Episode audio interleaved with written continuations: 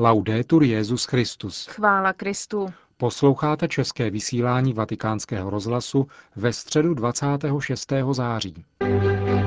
Dnes dopoledne se konala pravidelná středeční generální audience Benedikta XVI. Na náměstí svatého Petra papežovým slovům naslouchalo na 20 tisíc věřících. Audience se účastnili také poutníci z České republiky, například z farnosti Jimramov. Papež se ve své promluvě vrátil k osobě a díle svatého Jana Zlatoústého.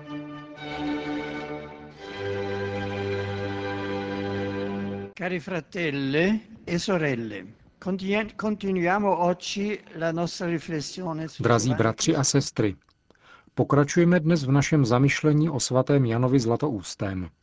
Po období, které prožil v Antiochii, byl roku 397 jmenován biskupem Konstantinopole a hlavního města východořímské říše.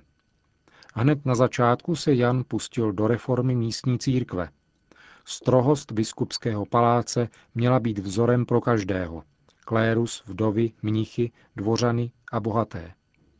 Nemálo těch, kteří se cítili dotčeni jeho postoji, se od něho potom bohužel odvrátilo. Jako podporovatel chudých byl Jan nazýván také almužník. Jako pečlivý správce totiž dokázal vybudovat charitativní instituce, jež byly velmi ceněny. Jeho podnikavost v rozličných oblastech z něj učinila nebezpečného rivala. On však jako pravý pastýř přesto se všem jednal srdečně a otcovsky. Choval se vždy jednocitně, zejména k ženám a zvláštní pečlivost věnoval manželství a rodině. Vybízel věřící, aby se účastnili liturgického života, který svou geniální tvořivostí učinil velkolepým a přitažlivým. Třeba, že byl dobrého srdce, neměl klidný život. Jako pastýř císařské metropole byl často zatahován do politických otázek a intrik z důvodů svých nepřetržitých kontaktů se státními činiteli a institucemi. Na církevním poli pak poté, co roku 401 se sadil v Ázii šest nedůstojně zvolených biskupů, byl obviněn z toho, že překročil hranice svojí jurisdikční kompetence a stal se tak terčem laciných obvinění. Další záminkou proti němu byla přítomnost několika egyptských mnichů, které alexandrijský patriarcha Teofil exkomunikoval a kteří našli útočiště v Konstantinopoli. Živou polemiku pak způsobila kritika, která na Zlatoústého vyšla od císařevny Eudokie a jejich dvorních dám, které ho osočovali a snažili se ho zdiskreditovat. Došlo tak nakonec k jeho sesazení na synodě organizované patriarchou Alexandrie Teofilem roku 403 a následným odsouzením k prvnímu krátkému vyhnanství. Po jeho návratu se proti němu opět zvedla vlna nepřátelství, když kritizoval slavnosti na počest císařovny, které jako biskup označil za pohansky přepichové. Rozpoutal se pak hon na presbytery, pověřené udílením křtu na velikonoční vigílii roku 404, jímž se začalo období pronásledování Zlatoústého i jeho stoupenců, kterým se často říkalo Janovité. Jan proto podal zprávu o těchto událostech biskupovi Říma Inocencovi I. Bylo však už příliš pozdě. Roku 406 musel znovu odejít do vyhnanství, tentokrát do Kukusu v Arménii. Papež byl přesvědčen o jeho nevině, ale nemohl mu pomoci. Koncil, který chtěl svolat do Říma za účelem smíření mezi oběma částmi říše a jejich církvemi, se konat nemohl.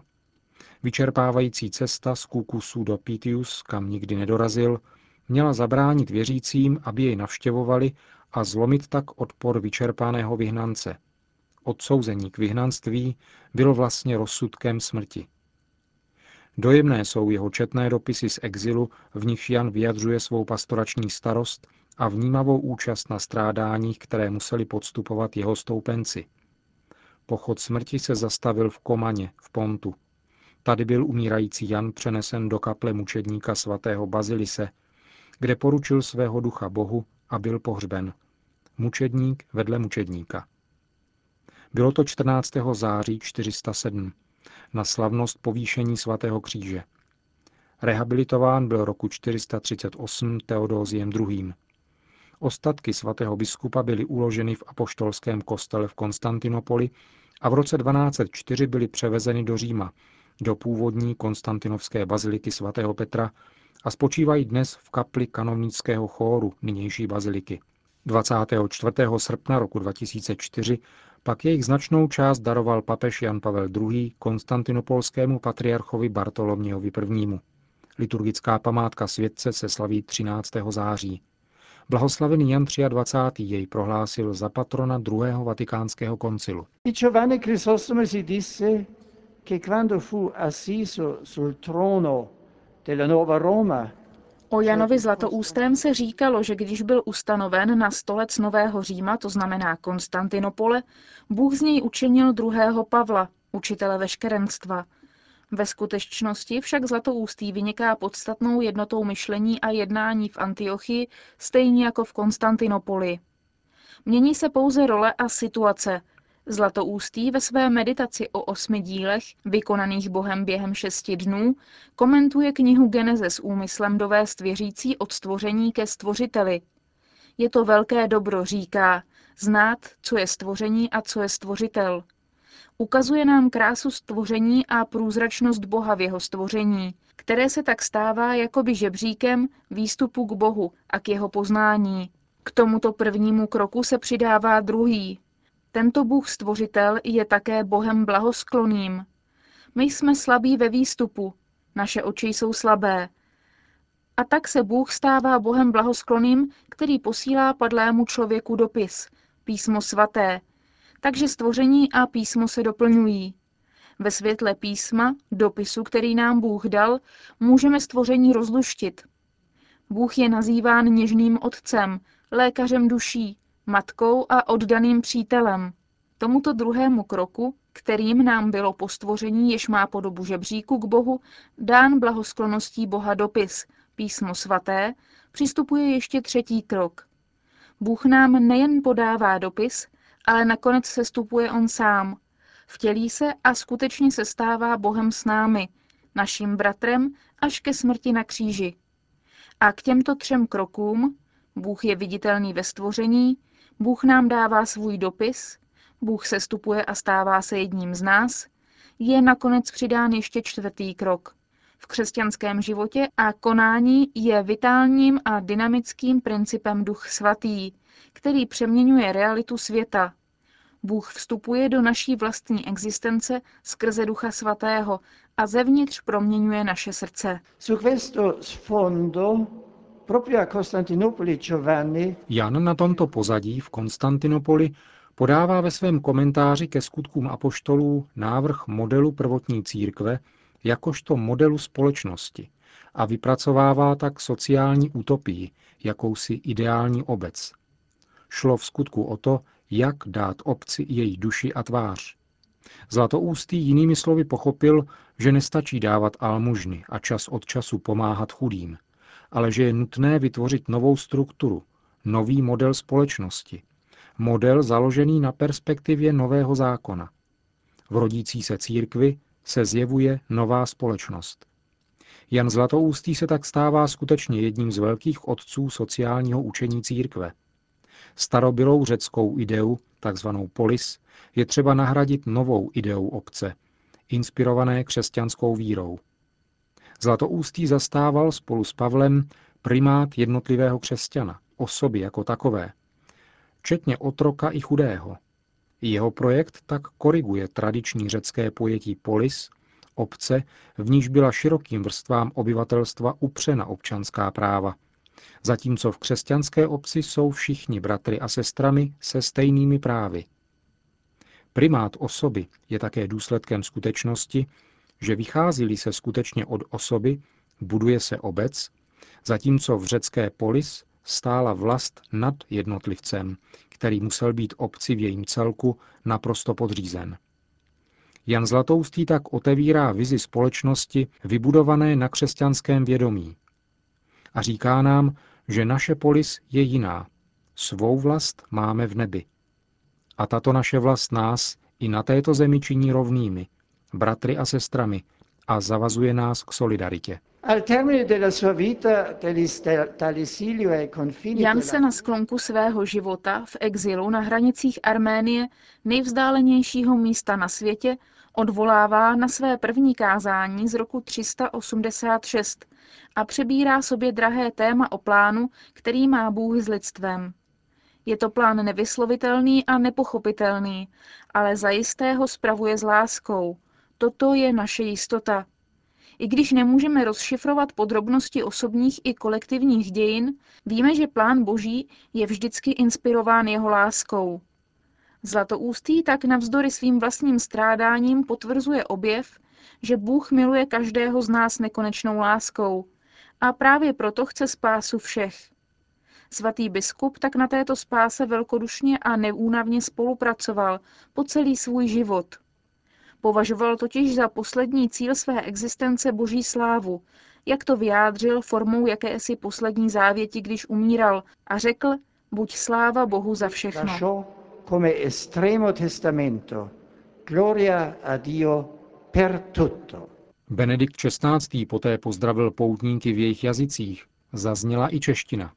Srdečně vítám poutníky z Čech a Moravy, semina z fanosti Jimramov.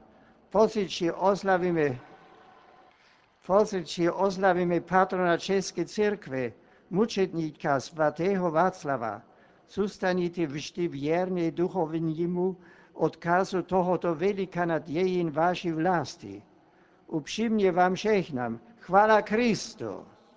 Po společné modlitbě udělil Benedikt XVI. všem přítomným své apoštolské požehnání. Sit nomen Domini benedictum, ex hoc nunc et usque in seculum, adiutorium nostrum in nomine Domini, qui fecit celum et terra, benedicat vos omnipotens Deus, Pater et Filius et Spiritus Sanctus.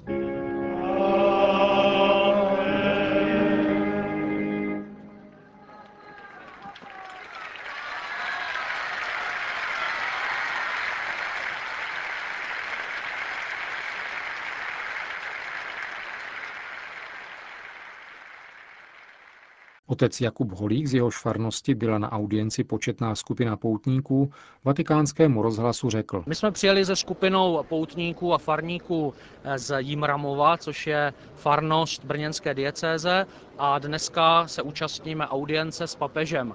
Myslím si, že pro nás, pro všechny, to bude zážitek především z pestrobarevného setkání eh, různých kultur a národů, spojení tedy v modlitbě s papežem a na jeho úmysly. A eh, těšíme se na to, že to opravdu hezky a dobře prožijeme. Někteří naši eh, poutníci se také vydali teď v září na pouť do Maria Cel. Setkali se tam s papežem. Právě z naší farnosti jezdíme každý rok v září jezdíme na pouť na Vranov, ale letos jsme nejeli, protože jsme všichni tady v Římě. Další zprávy. Vatikán. Včera byla slavnostně otevřená nová součást vatikánských muzeí, filatelistické a numizmatické muzeum. K vidění je v něm kolekce všech mincí a známek, které Vatikán vydal od roku 1929, včetně náčrtků, typografických tabulek, odlitků a dalších předmětů, které ilustrují fáze vývoje výroby mincí a známek. Expozice také prezentuje historii poštovní služby papežského státu v letech 1852 až 1870. Zároveň bude v katakombách svatého Kalixta otevřena výstava fotografií s názvem Římské katakomby, přednostní cíl evropských poutníků. Potrvá do 30. října letošního roku. Castel Gandolfo. Benedikt XVI. zaslal redakci Osservatore Romano poselství k tří tisícímu týdennímu francouzskému vydání. Vyjádřil v něm svou vděčnost za službu této redakce a podpořil všechny osoby, které tu pracují a setrvávají v této důležité práci evangelizace.